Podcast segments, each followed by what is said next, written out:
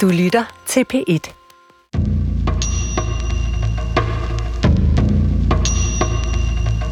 En jæger gik at jage og skød den stakkels krave, simsalabim. Og husk på, at det også var jægeren, der skånede Snevide. Få har i virkeligheden beskrevet jagten bedre i mine ører, end den danske rapgruppe Mælk the Coin. Prøv lige at høre her. Ude midt i skoven, knælerne, sætter mig ned. Hugger lige en hel du ved, piller ved en pæl du ved. Bum, stikker de bum, ligger der en syg har Laver indvoldet til suppe, sælger pels og mærkevarer afsted med min riffel. Jeg tager en giffel og gaffel og kniv Og hører et piv, da jeg skal til at spise den. Men jeg må vise den Anden hånd med pistol, jeg må ikke mise Jeg ligger klar i min kajak, mens jeg driver gennem disen. Tænder en tobak, slår en flap Og hører et fnis fra en fodkanin, der chiller på en sten. Griller den på bål og stanger tænder med den spil Bygger mig en hule, ser en ule tude Den hører en kugle. Jeg er på jagt efter elgen med den smule Med revolver og stolper, når jeg dolker. Dyrene med min kniv tager deres liv og selv skriger. Kriger, jæger, psykopat, soldat og jeg higer. Efter et bytte med blod og indvolde Jeg skovens rivalus og vil give min højre røvbal for ringe til gitar Med for øjnene, ud i en skov. Skyder efter lyde, det er ikke for sjov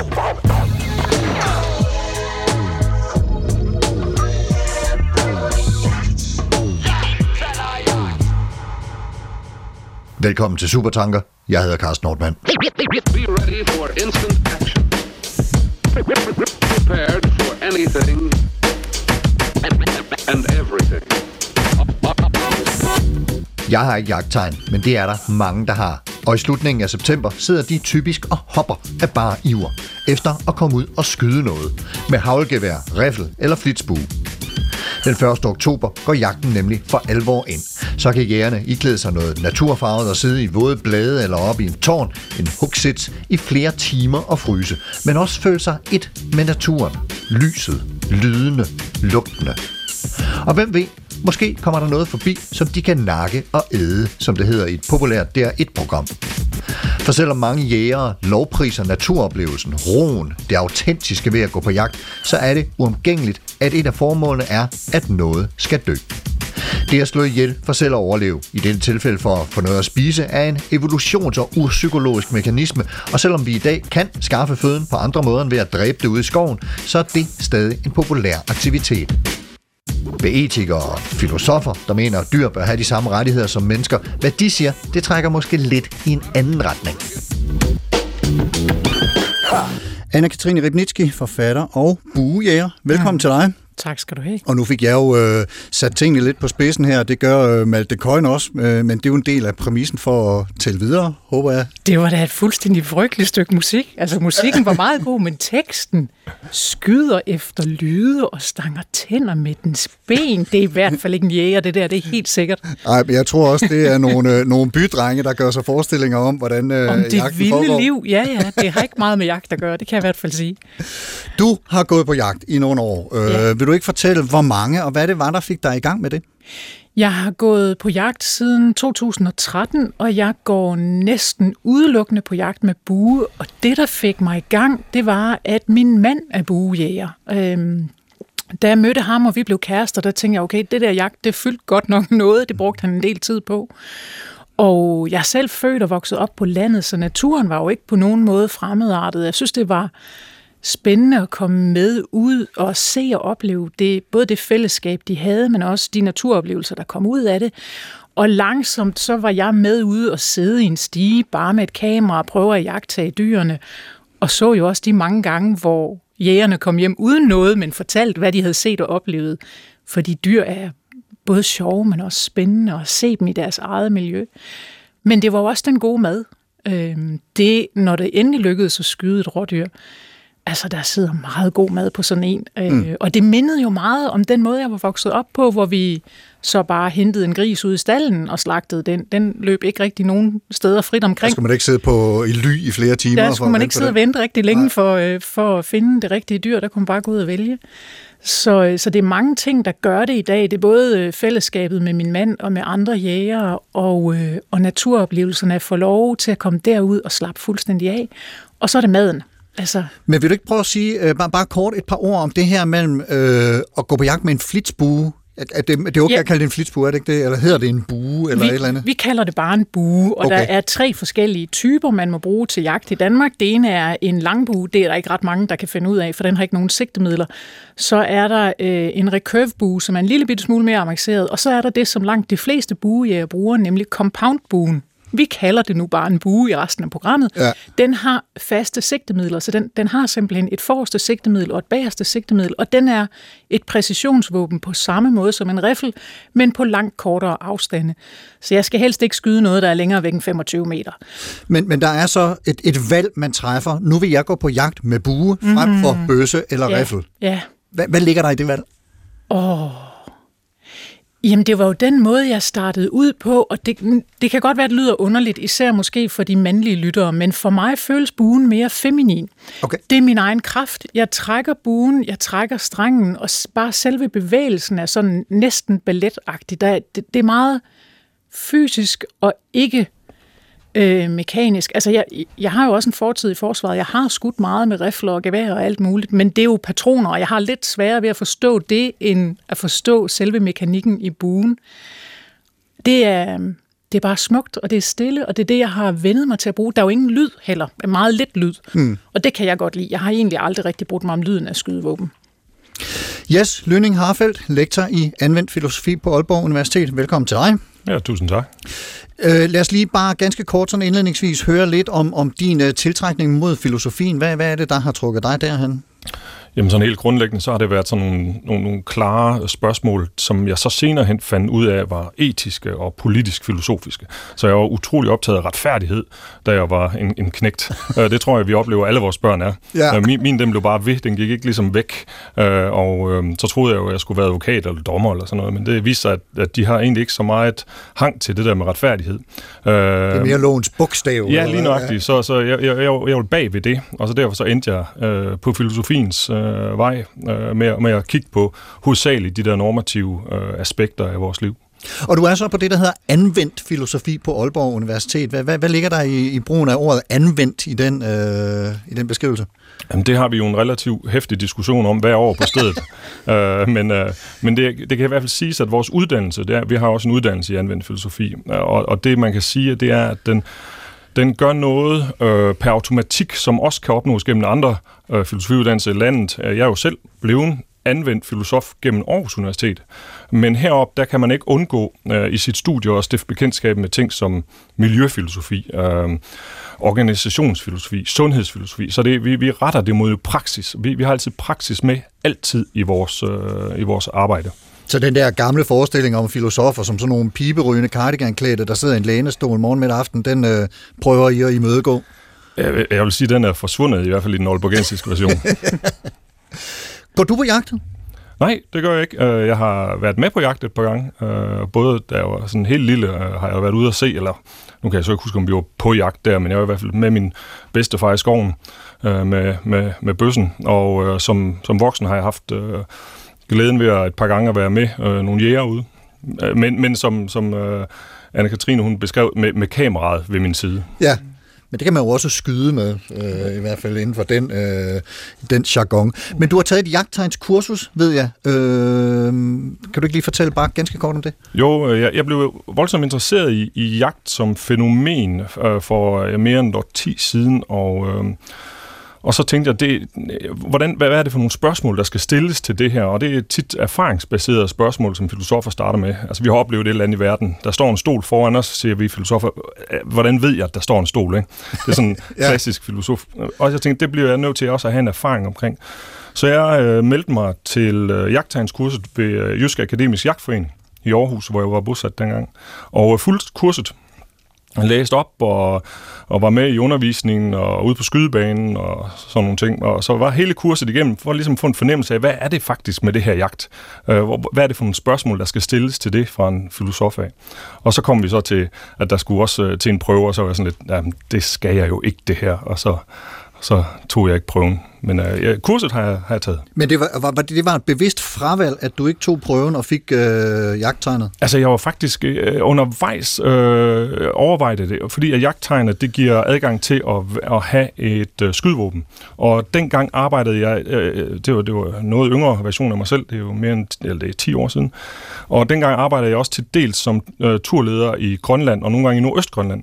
Og der skal man bære våben som turleder. Øh, så øh, jeg vidste jo godt, hvordan man skulle håndtere sådan noget, men... Øh, men det kunne være fint at have sit eget med, når man skulle beskytte sine gæster mod isbjørne. Vi skal øh, tale om det her, folde det mere ud i det følgende. Hvis nu der er en tanke, I kunne have lyst til at plante i mig og lytterne af en eller anden øh, overvejelse, som vi kan have med os i, i baghovedet, mens vi taler videre. Hvad kunne det så være fra, dit, øh, fra din side, Anne-Katrine? Jamen, så skal det være, at vi øh, nok ofte hører om jagten fra den negative side, når noget er gået galt, men man skal huske på, at, jag- at jægere også er sådan nogen, der planter skov. De går op i biodiversitet, de går op i bestandpleje. Så rigtig mange jægere er faktisk, øh, de prøver at være naturens venner. Ja. God tanke. Yes. Jeg kunne godt tænke mig, at vi øh, udfordrer øh, den centrerethed, vi har med homo sapiens. Så hvis vi skal have noget med videre, så er det sådan en, en udfordring af det, vi kalder antropocentrismen. Altså at, øh, hvordan kan det være, at til synligheden så er at vi endt med at være det, den art, der er speciel i værdimæssig hen, hen, henseende. Hvorfor er vi egentlig det? At det er os, der er den. Der, der er den, ligesom. Ja.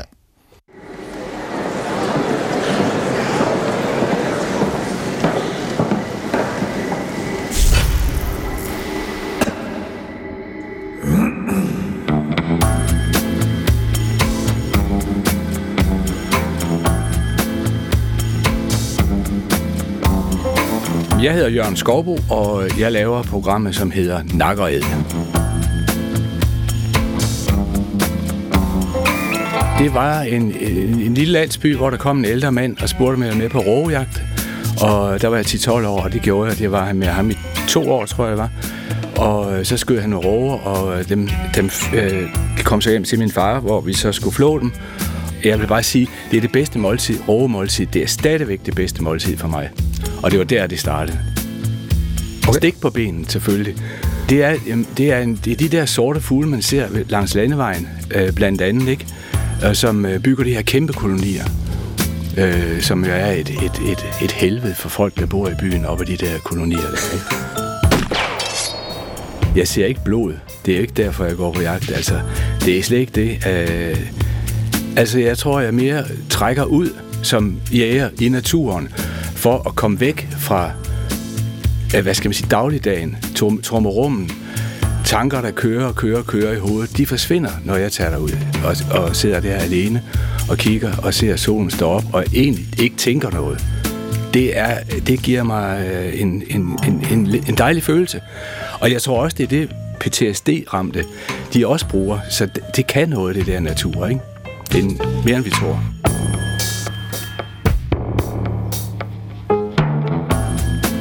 det, det, det er fedt at have et våben med, fordi så, er du, så er, du, er du også aktiv, mere aktiv. Altså hvis der kommer noget, der sker noget. Det er jo også det, der, der, der det tænder også mig. Ikke? Altså pludselig så står der noget. Kommer det tæt på? Får jeg det? Ryster jeg? Kan jeg? Altså hele det der, det er fantastisk. Altså uanset hvad vi siger, så er vi alle sammen, alt på levende på jord, det, det, er jo, det handler jo om at æde no, nogle andre, ikke? Altså det gør det jo. Og det gør det også for mig. Altså jeg synes, det er fantastisk. Det er jo paradiset, jeg er i på en eller anden måde, ikke? Hvor jeg kan gå ud og tage det, jeg gerne vil, Ja, som jeg gerne vil have, kan du sige, ikke? Altså det er, det er bare en del af, af mit liv, som født på landet, ikke? Af, og, øh, og, og være i, i det game der, at øh, der er noget, der skal dø, noget, der skal dø, noget, der skal dø, noget, der skal dø.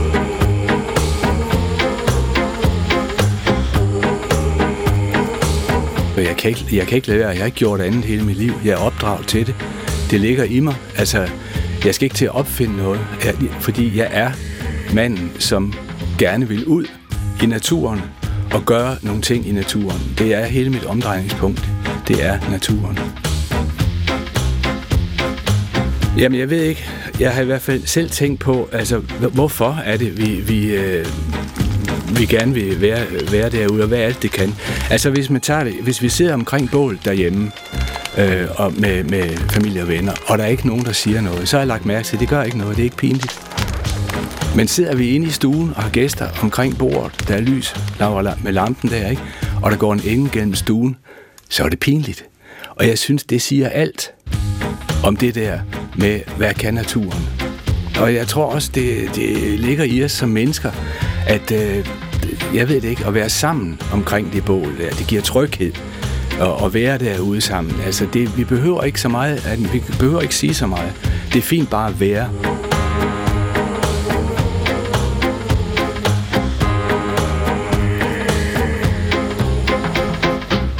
Altså den der titel, titel nakker æd, altså den, den er nødt til at køre, fordi vi kan ikke lave et program, der hedder Jagt og Spis. Det er der nogle helt andre, som går på jagt på en anden måde, end vi gør, der skal lave. Så det vi laver selvfølgelig nak og æd, fordi vi vil gerne have de unge med, og også fordi, at vi ikke er så heldige inden for det der, og måske ikke fuldstændig jæger jægeragtige. Altså vi vil bare gerne ud at være sammen som, for at kitte et godt venskab. Det er virkelig det program handler om. Og, og så handler det selvfølgelig om, også for mig, at ligesom sige, hvis vi ikke får det dyr, vi går efter, så synes jeg, det bliver interessant for mig, øh, da jeg fik ideen til det, at tænke, hvad gør vi så? Og heldigvis kom den bare til mig, så skal vi prøve at spise nogle af de dyr, som folk ikke kan lide. Og det er kraven, som spiser de små fugleunger i haven. Det er reven, der er konkurrent, konkurrent til jægeren. Altså alle de der dyr, som ingen gider æde, taberdyr, jeg dem. Og det var for mig, et, et, et, det, det synes jeg bare var fedt, hvis vi ligesom kunne bevise, at husmorens smager godt. Og det gør den i øvrigt.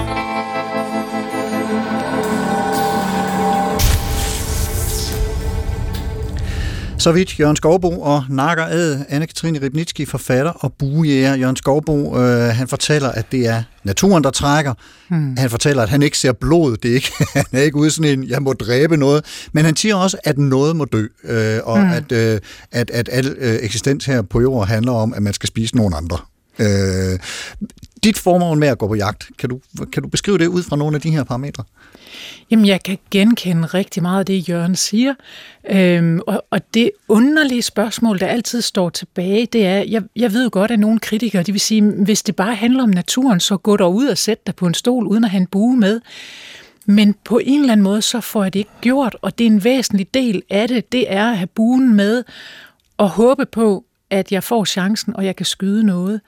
Øhm, og der er en enorm tilfredsstillelse ved at nedlægge et af de dyr, som vi ved, vi gerne vil have nedlagt. Altså den skov, som jeg deler med nogle andre jægere, der skal vi helst skyde et sted mellem 15 og 20 rådyr om året. Og, øh, fordi fordi øh, vi, vi risikerer simpelthen, at der går sygdom i de her dyr. Der er lidt for mange i forhold til, hvad arealet kan klare, og det udvikler sig så over tid til, at rådyrene bliver mindre og mindre, men også, at vi har, vi har flere, der bliver slået ihjel i trafikken. Der løber en vej igennem vores skov. Øhm, og her i, for, nej, i efteråret havde vi for eksempel et lam, som jeg bad min mand om at gå ud og skyde. Jeg havde pyrset på det med min bue, men jeg kom ikke tættere end træt. Pyrset? Listede mig igennem okay. møg besværlige cornflakes-agtige blade. Øh, og det, man skal være stille, og jeg prøvede på at komme ind på det her lille lam, for jeg kunne se, den var dårlig i pelsen, jeg kunne se, den var undervægtig, og jeg kunne se, den der, den kommer til at dø af sult, hvis ikke vi skyder den. Men jeg kunne ikke komme tæt nok på, så næste morgen så gik min mand ud og skød den. Og der skal jo ikke gå et lam rundt, der kun vejer 5 kilo og som risikerer at dø af sult. Så altså, moren kan være kørt ned, og der kan være mange gode grunde. Men vi skal simpelthen vi skal skyde en mængde dyr der, fordi det er jo ikke sådan, at det vrimler med ulve i den her sjællandske skov. Det gør det bare ikke. Så der, altså ulve, som ellers ville, hvad skal man sige, som ville spise, bestand. Ja. ja, som vil spise det overskud, som hjortedyrene jo et eller andet sted producerer. Altså de er jo også lavet til at være i en balance med naturen, så de sætter rigeligt med unger i verden, ikke? Og så kommer reven og tager cirka halvdelen faktisk. Sådan en revefamilie spiser omkring et tons kød om året. Så de tynder jo godt ud i bestanden. De mm. tager rigtig mange af de små. Det er også det, han siger, det er, det er øh, konkurrent til jægeren. Det er konkurrenten til jægeren, ja. ja. Øhm, og en gang imellem går der også sygdom i revene, så får de skab, og det er faktisk øh, det er en grofuld sygdom, og så, så bliver de langsomt Tager I så ud og skyder dem også? Ja, vi prøver, men, men ræve er sindssygt snu. De er simpelthen så svære. Ja. Det lykkedes os at skyde en på terrænet på et år. Det, det, det er ikke godt nok, men Hvor meget betyder det her med at skaffe føde øh, for, for jagten? det betyder rigtig meget for mig. Øh, Jeg er rigtig meget kødjæger, og det har jeg lagt mærke til, at mange af mine kvindelige jagtkolleger også er øh, jagtkammerater. De er også kødjæger. Det betyder virkelig noget. Det er sådan en Øh, forsørgerting, eller hvad? ja. ja. Og, øh, og jeg er jo sådan en, der er sulten med fire timer, så jeg kan jo gå i panik, hvis ikke der er mad i nærheden af mig. Og min mand, han har lært altid at have en energibar i lommen, fordi ja, nu er hun blevet sur. Spis noget mad. Ja. Så, så det betyder meget, øh, og det er, jo, det er jo godt kød, og det er kød, der har haft det godt ude i skoven. Så, så det der med at vide, at den har levet et godt liv, den har haft et naturligt liv, og når jeg så slipper pilen, så er det ikke sikkert, at rådyret opdager, at den bliver skudt. Pilen flyver lige igennem begge lunger. Okay, Ja, hvis du rammer rigtigt, og det gør du naturligvis. det, det ja, men du har også set OL-skytter. Man kan godt ramme 5 kroner på 60 meter, Okay, hvis man træner meget. Det Ja. kan man godt. Og, og en rådyrlunge, den er lige så stor som en middagstallerken, den kan du godt ramme. på 25, eller hvor meget det Ja, er. på 25. Ja. Og, når, og når vi holder det på 25 eller ned omkring 20 meter helst, så er det faktisk ikke fordi, vi ikke kan ramme. Det er fordi, fra det øjeblik, pilen slipper strengen, der er en lille bitte lyd der, og så til pilen træffer rådyret, der er det sådan, at lyden, den lille lyd fra strengen, den er fremme ved rådyret 0,2 sekunder før pilen. Og rådyret hører jo rigtig godt og reagerer instinktivt.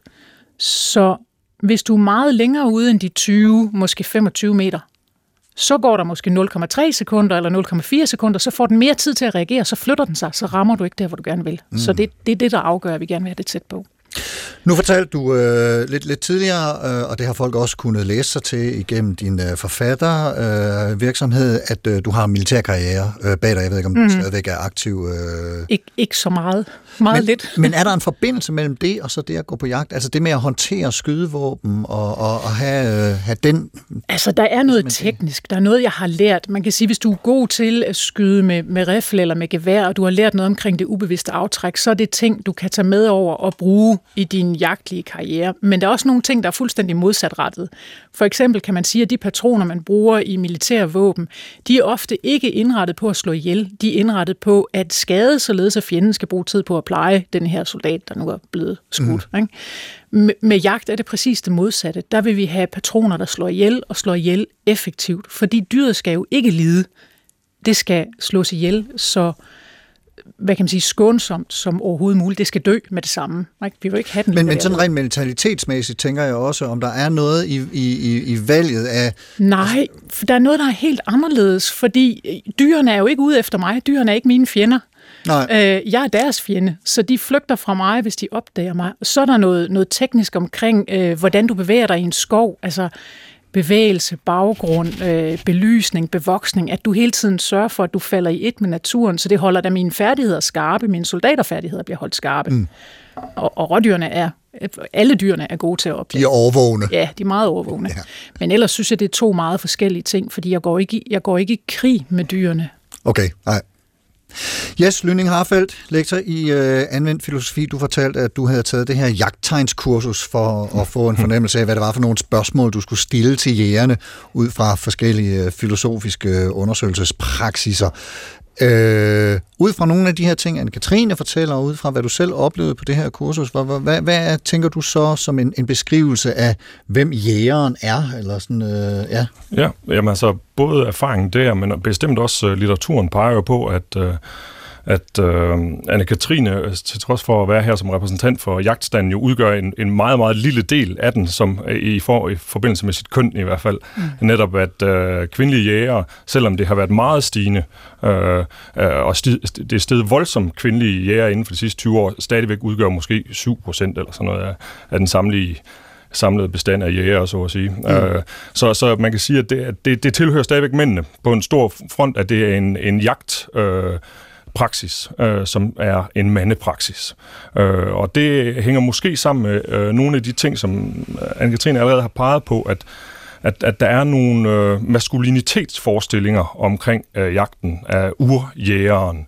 Øh, og for, for eksempel det med, med hvad det hedder, buejagten, som da den ligesom blev øh, argumenteret for indført, der sagde Esben Lunde Larsen, den daværende minister for området, at, øh, at, at, at buejagt, det er jo sådan noget med det oprindelige og det naturlige, øh, og sådan, sådan slet skjult, øh, øh, hvad skal man sige, reference til sådan en anden urjæger. Øh, og, øh, og det er klart, at det, det er for mange øh, en, en mas- maskulin opfattelse af, af, af det her. Så derfor så er det sådan en, en mandeting, øh, og, øh, og jeg tror også, at, at, at måske altså det der med, at der er noget, der skal slås ihjel, øh, ligger måske øh, også øh, traditionelt og kulturelt øh, til, øh, har i hvert fald hørt til, ikke, ikke jeg siger, at det nødvendigvis hører til, men har hørt til en eller anden form for mandeideologi.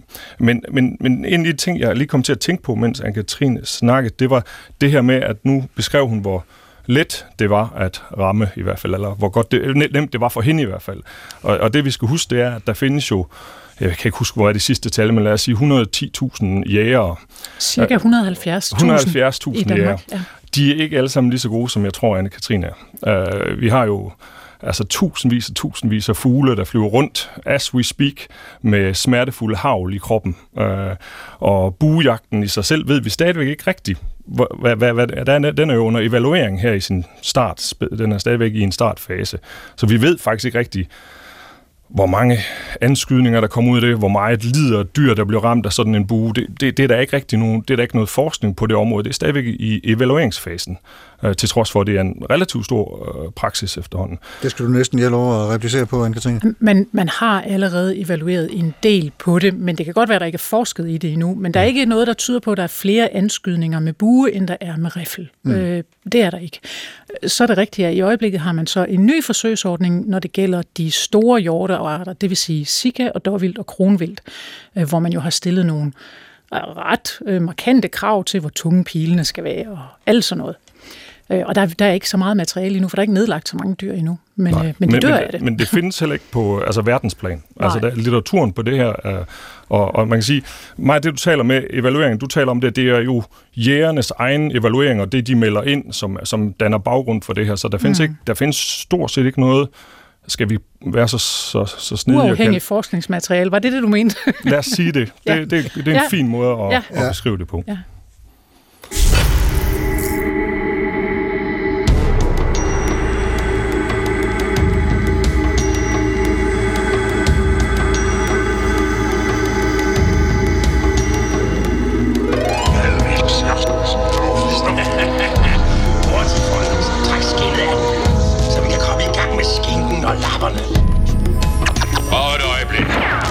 Rigtig mange danskere kan formentlig huske Marius Gate, eller Girafgate, som udspillede sig for nogle år siden, da Zoologisk Have i København tog livet af en giraf og parterede den foran et antal skoleklasser, hvorefter de fodrede havens løver med kødet.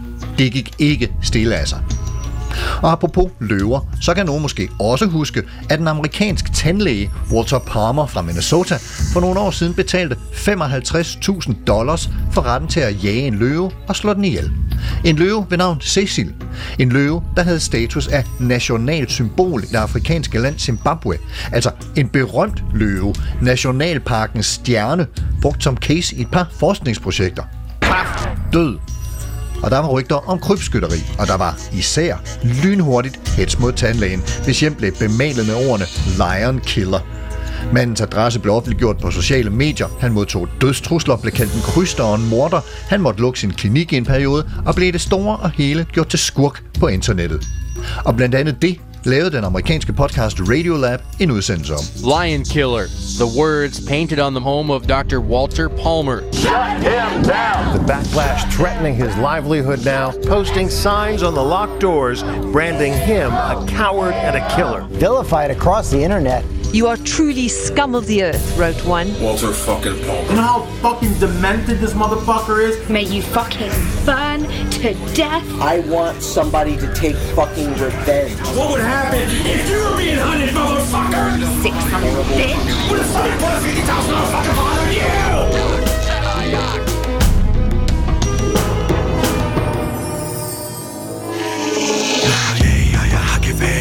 Og det lyder sådan her så Radiolab sendte en rapporter til jagtmesse et sted i USA, den såkaldte jagt- og konserveringsmesse. Jægernes årlige pokalfinale, kan man kalde det. Super Bowl. Et sted, hvor man kunne shoppe camouflagetøj, andekald, skydevåben, og hvor man kunne opleve politiske brandtaler. You know, our greatest conservation president, Theodore Roosevelt, said, Præsident Roosevelt sagde, wildlife and its at habitat ikke selv cannot speak for itself. kan tale sin sag. So we must. Så det må vi. Well, let me tell you, we have, and we will continue to speak. But we've got to go further than speaking. We're going to have to suit up in our armor to go into battle. Vi må trække i rustning our og gøre klar til kamp, and our way of life. for vi er i you, krig we are at war brought on by the extreme radical environmental movement. mod de ekstreme miljøaktivister. Den mest truede art i USA i dag The most endangered species in America er jægeren. could be the American hunter. Der var også en auktion, der solgte jagttilladelser til nogle af de dyre Cecil-agtige trofæjagter. And now is the time to open your wallets. Get out your checkbooks, your credit cards. In fact, we'll even take IOUs written on the back of a napkin. Let's make some money for wildlife, buddy. Let's we got do it. Our first auction item tonight presented for all of you moose hunters want a great Shirus moose. I have an opening bid of $30,000. That's what I'm talking about. Let's go 32 and a half. 32 and a half. One down, but now to get to now, now, now, now, but now to get 32 and a half for one of the best stone units there is. I'm 32 and a half down the middle. Need 35. One time, but I'm now to get five. 35,000 one time and last call. Sold him right over here, $35,000. Revolver og stolper, når jeg dolker Dyrene med min kniv tager deres liv Og her, såvel som ved andre auktioner, betaler rige trofæjægere altså svimlende summer for at få lov til at nedlægge store dyr. Blandt andre den texanske millionær Corey Knowlton, My name's Corey Knowlton. som deltog i en auktion om at få lov til at nedlægge et sort næsehorn i Namibia. Et dyr, der er i alt ca. 5.000 tilbage af på verdensplan, 2.000 af dem i Namibia. Og ideen er så altså, at den namibiske regering sælger retten til at skyde gamle hanner, som kan have en tendens til at angribe de yngre hanner og slå dem ihjel. The animals would not be alive without us hunting them. They would go extinct. De sælger jagtretten til trofæjægere og bruger pengene til at vedligeholde nationalparker og bekæmpe krybskytteri, som er hårdt mod næsehornsbestanden. Blandt andet fordi dens horn bliver solgt, og her er vi i 2014, for 60.000 dollars pundet. Det er cirka tre gange så dyrt som guld. Corey Knowlton betalte 350.000 dollars, lad os kalde det 2,5 millioner kroner, for at skyde et sort næsehorn. Men det udløste så også dødstrusler mod Corey selv og mod hans forældre, hans børn og voldtægtstrusler mod hans kone.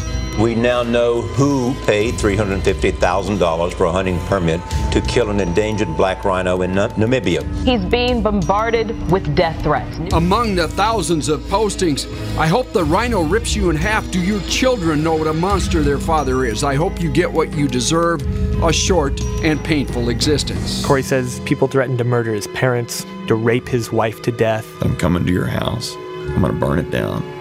I'm going to put your kids in a wood chipper. and I'm going to do it in front of you.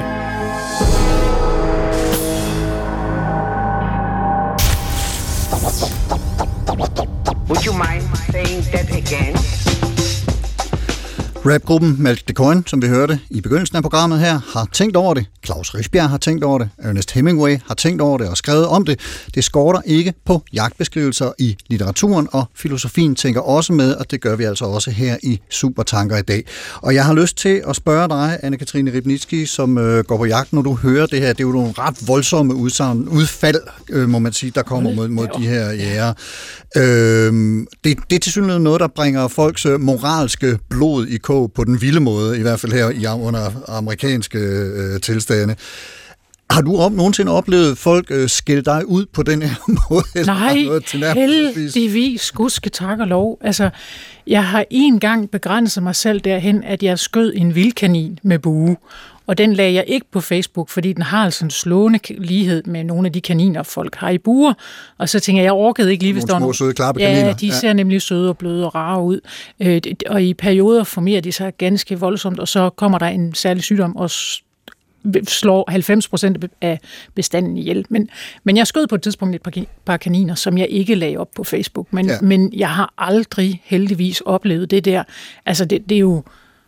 virkelig rystende at høre på. Det er sindssygt. Totalt altså, sindssygt. Ja, fuldstændig. Der må være tale om sådan en særlig skrækkelig afart af uopløste pøbelvælde, nær. Åh, men jeg tror i det hele taget, at nogle af folks øh, samtidig reaktioner på, på internet og sociale medier har det med at, at kamme en lille smule over. noget over, ja. Yes, du markerer. Jamen, det er fordi, at øh, jeg lavede faktisk et studie af noget lignende for nogle år siden, hvor øh, her i Nordjylland var der en, øh, en, gruppe, en gruppe drenge, der hvad det hedder, havde fanget sig et, et, et marsvin, altså ikke sådan en, der svømmer, men sådan en lille uldtot, og så øh, satte de ild til den, øh, mens den var levende, okay, ja. og øh, slog den ihjel med golfkøller. Øh, og så filmede de det jo undervejs øhm, du er heller ikke særlig begavet. Nej, nej, fordi det her, det var... Noget af det. Nej, ikke, ingenting af det. Nej. Uh, men uh, de fik jo også, uh, det skal vi huske, at uh, det, under artiklen i Politikken, i kommentarfeltet der, der var adskillige med eget navns nævnelse, som sagde ting, eller det ville I hørt der. Mm. Altså, de skulle også have tæsk med en golfkølle og sætte sild til og sådan nogle ting. Uh, så, så det er jo en, en, en ret, vil jeg sige, en ret almindelig reaktion, faktisk. Så den hører ikke, uh, den, det er jo nogle ekstreme ting, vi ser fra mm. USA og England, men det er jo ikke det hører ikke så, altså, det kan sagtens foregå under danske kontekster, hvis, hvis folk stødes nok på det her. Og det er garanteret øh, helt almindelige, i går så en helt almindelige danskere, der har, har lagt dem op. Så sådan en, en etisk harme kan der godt blive pisket op. Uh, ja. Fuldstændig. Dyr vækker det der i os. Altså det skal vi lige huske. Altså det, der, der, der er et eller andet der. Vi indser sådan næsten ryggrejsmoralsk, at, at der er et eller andet, øh, der er problematisk her, og det er formodentlig det samme, som jæger de oplever, når de ved, at de har anskudt et dyr og ikke kan finde det. Ja, så har vi det nemlig dårligt. Så har de det super ja. ikke? Altså, og de ved, og de kan se blodet, og de ved bare ikke, hvor, den, hvor det der stykke vildt er henne. Øh, og, og det var længe inden Schweiz, hun, øh, føreren kommer og kan lede efter det, og det skal rende rundt i timevis, og måske ligge gemme sig et eller andet sted og have det skidt. Mm. Så, så det, det er jo ikke, øh, altså, hvad skal man sige, det hører ikke til øh, enten ude eller inden for jægerpraksisen. Det er en almen menneskelig ting at forstå de der dyr som mm. sådan nogle øh, etiske ja, subjekter, vil vi kalde det. Mm. Og Jes, du er en af forfatterne til en øh, bog fra 2016 på forlaget Klim. Den hedder Jagt, Natur, Mennesker, Dyr og Drab. Og øh, der er nogle medforfattere her, som vi lige skal have med. Det er Mikke Gjerris, Sune Borgfeldt, Christian Gamborg og Sara Kontrup. Hvad er det, I undersøger i den bog? Det er jo sådan en, en filosofibog, eller ja? Jamen, vi, vi kalder det egentlig mere en humanistisk bog, fordi at, ja. uh, det, det, det, det er et humanistisk greb på jagten, og det er den første bog på dansk, der, der, der laver det greb.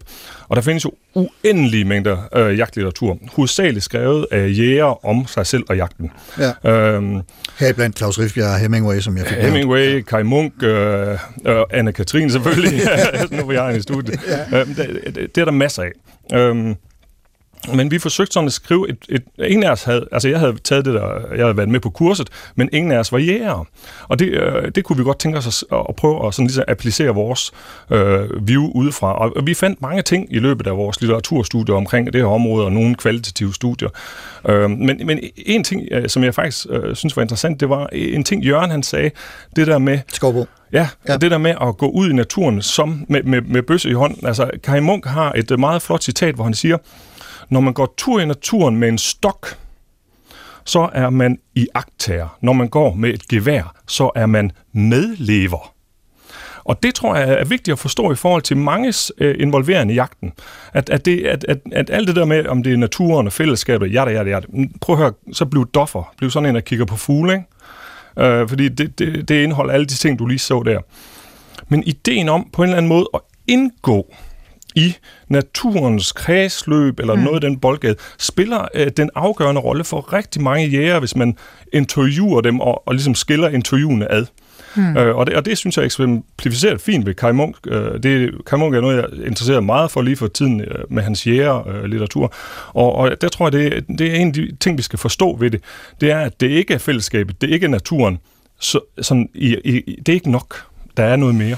Det er ikke det alene i hvert fald. Altså, ja. og, og jeg, jeg kan sagtens genkende det, du siger, fordi jeg, jeg plejer også at sige, det jeg er som jæger, det er, at jeg er et etisk og moralsk bevidst rovdyr.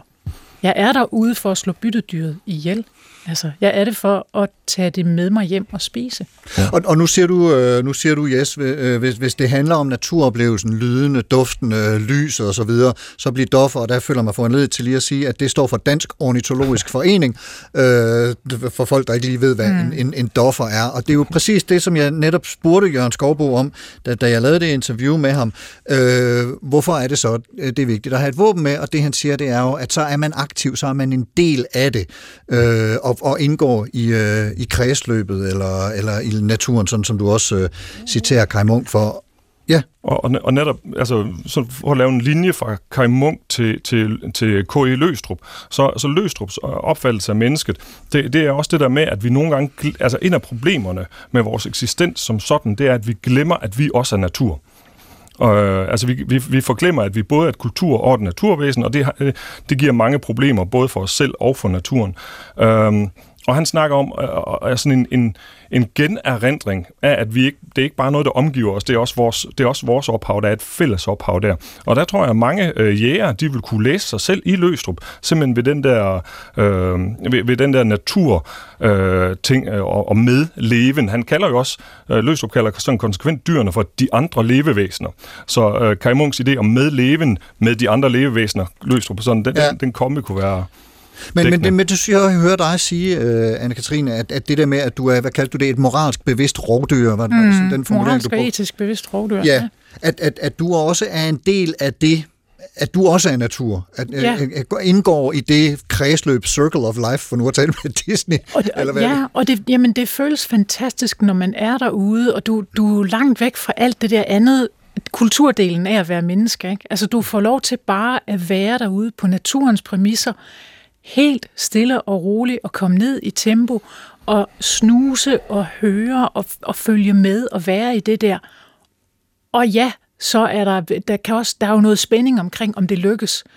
Og så den der ægte glæde og begejstring, jeg føler, når jeg kan gå hen til mit rådyr og sætte mig ned og klappe den på rumpen og sige tak. Mm. Og så tager jeg den med hjem. Ikke? Men nu, nu øh, hørte vi så, eller vi har talt om reven som, som jægerens konkurrent, fordi mm. reven er også et rovdyr. Mm. Altså, kan man tale om en eller anden form for mm, hvad skal man sige, åndsfællesskab mellem menneskejæger og så øh, rovdyr, det vil altså store, øh, biske rovdyr på den afrikanske savanne, eller lidt mindre mm, ude i... Det tror jeg simpelthen ikke. Altså, jeg, jeg, har jo, jeg har jo gået på jagt også i, i Knudenborg Safari Park, øh, ja. i de områder, hvor de har... Øh, altså, ikke hvor der, der er store tiger. Ja, ja, ikke der, hvor girafferne og alt andet er. Men jeg har stået over for tigeren, og det er det er fantastisk at kigge den i øjnene, men den tænker kun på én ting. Den tænker kun på at slå dig ihjel. Ja. Og den er fløjtende ligeglad med, hvem du er og hvor gammel du er. Den vil bare spise dig der er jeg jo anderledes. Altså. Nå, nu er det på tide at få filosofen ja, tilbage. Ja.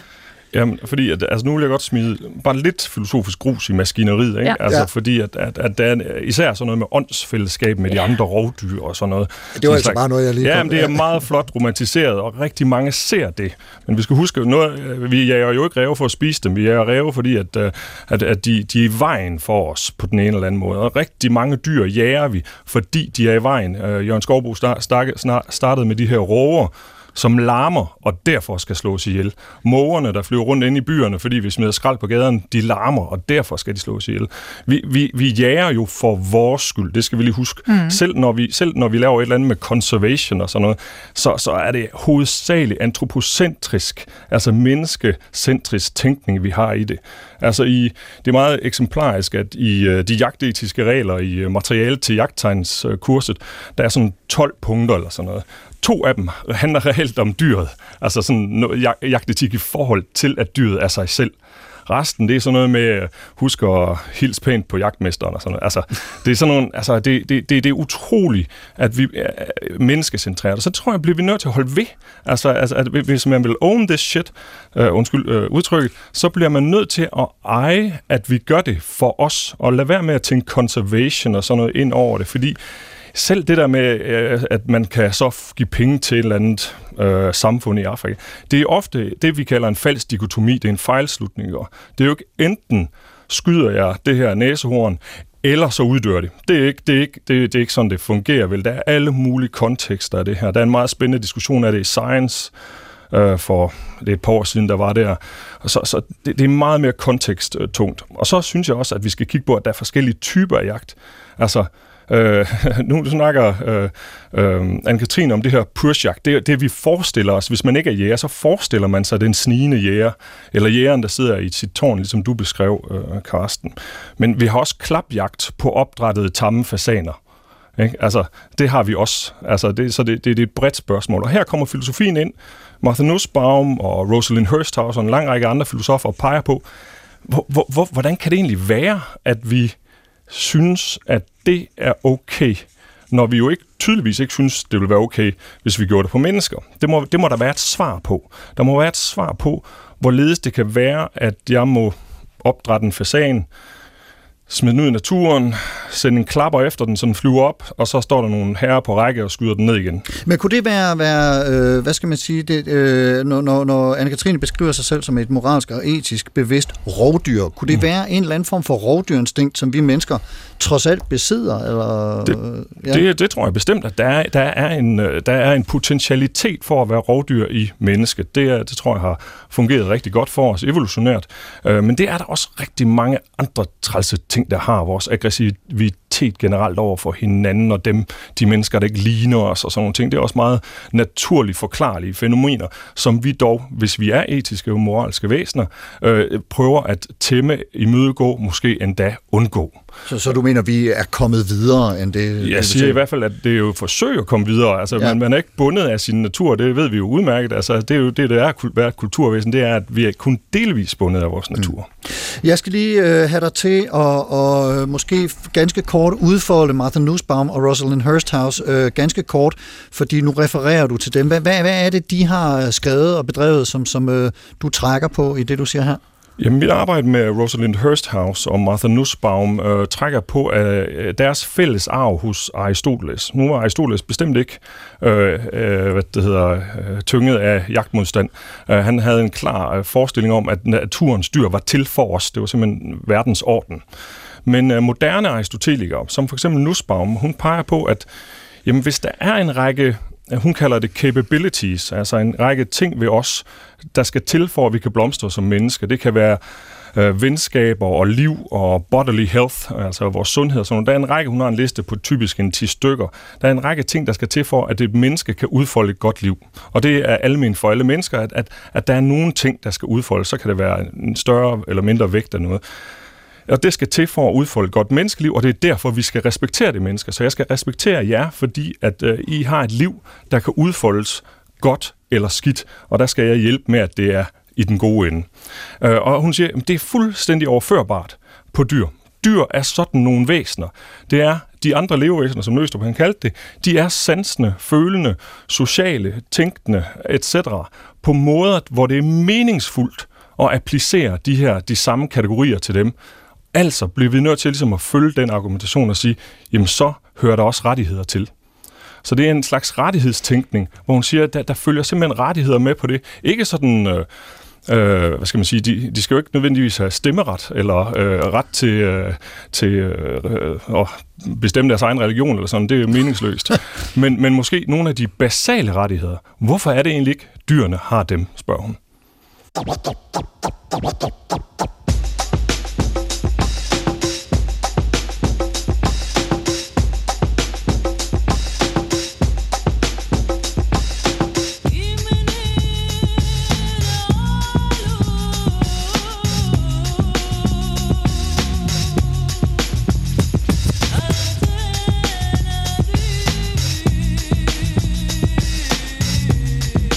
Uh, would you mind saying that again? Thinking of a master plan. Supertanker, Anne-Katrine Ribnitski, Jes Lønning Harfeldt og Carsten Nordmann. Vi taler om natur, mennesker, dyr og drab, kort sagt om at gå på jagt. Vi har talt om det bestand- og artsbevarende, som jagten, altså udtønding af bestemte arter, medvirker til, og forskellige aspekter af, hvad der ligger i, i det at gå på jagt. Og nu øh, bringer du, Jes Lønning Harfeldt, det her aspekt på banen med, at dyr er også andre levevæsener, og der er noget med vis skyld vi gør det for, at det er en antropocentrisk aktivitet, mm. eller øh, er det, indgår vi i et større kredsløb, som, som, som vi mennesker, som dybest set også er rovdyr, øh, om man så må sige, finder os befinder os godt i. Mm. Anne-Katrine Ribnitski, hvad, hvad, hvad tænker du om, om nogle af de ting, jeg siger her, og hvis skyld vi gør det for dyrenes Jamen, rettigheder? Jeg er ikke i tvivl om, at selvfølgelig går jeg på jagt for min egen skyld. Det er jeg godt klar over. Men heldigvis har vi da også regler. Vi har øh, tidspunkter, hvor noget må jages, noget andet må ikke jages. Og det er jo hele tiden også mit, min beslutning, når jeg sidder derude. Vil jeg skyde den her, eller vil jeg ikke skyde den? Er den et godt eksemplar, eller er den ikke et godt eksemplar at, at, at, at skyde? Ikke? Mm. Så, så der må jeg jo tænke med.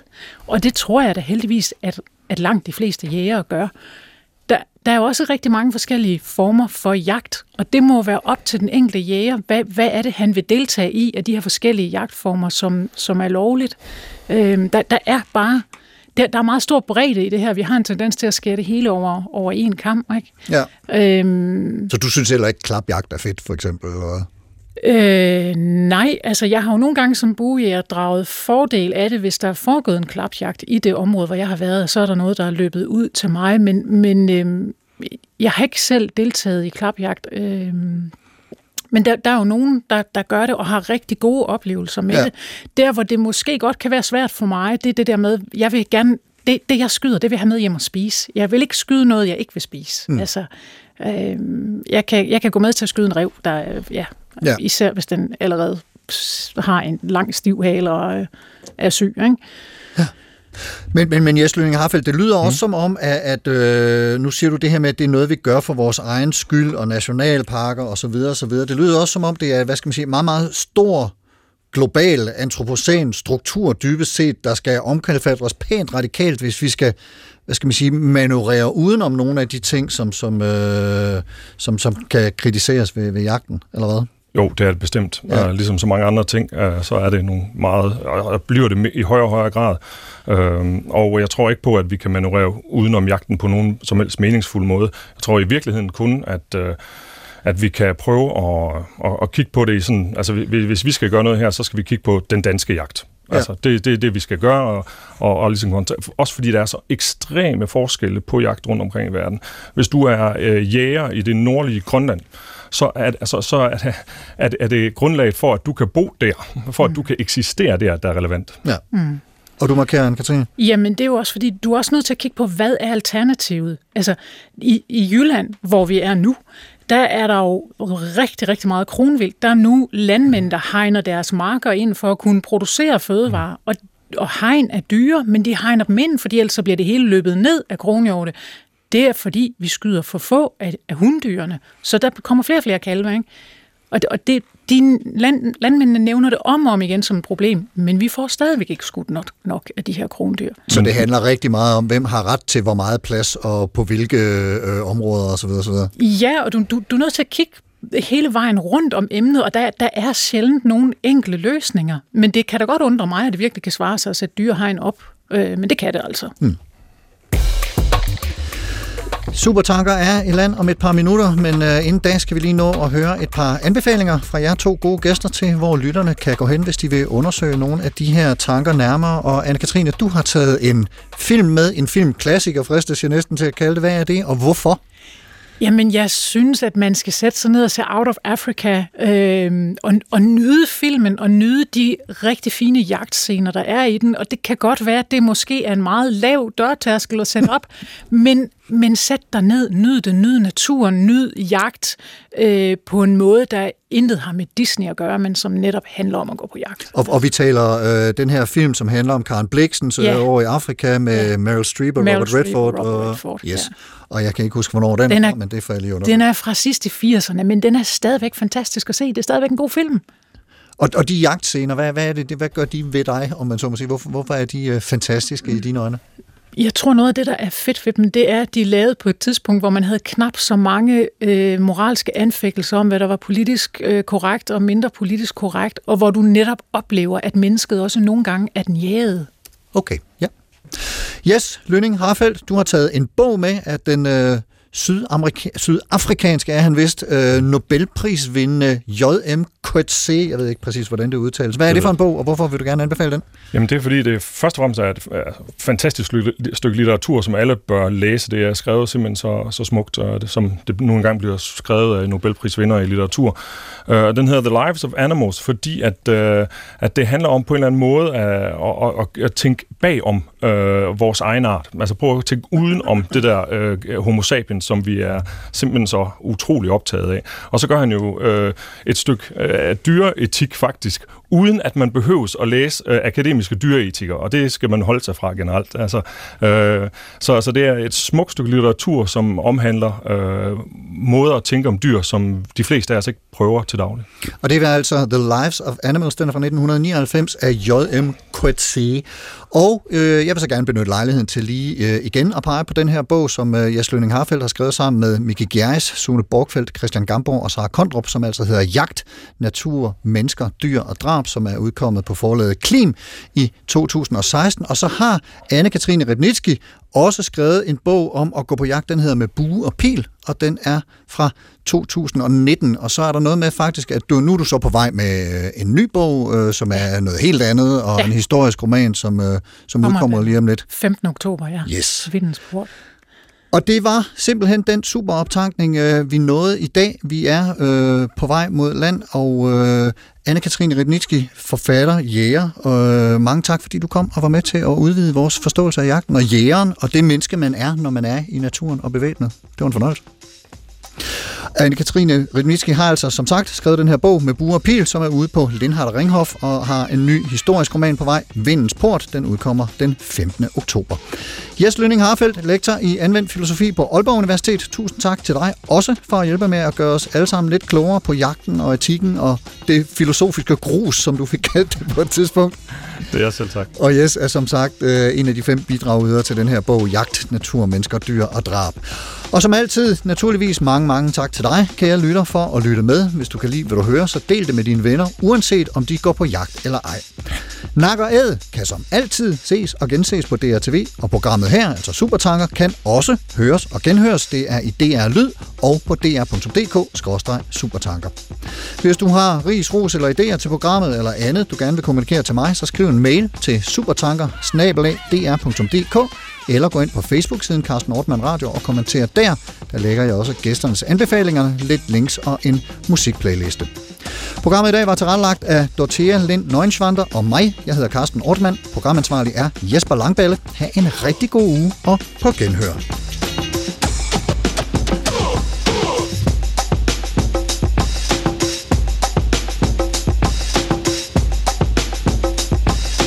Thinking of a master plan.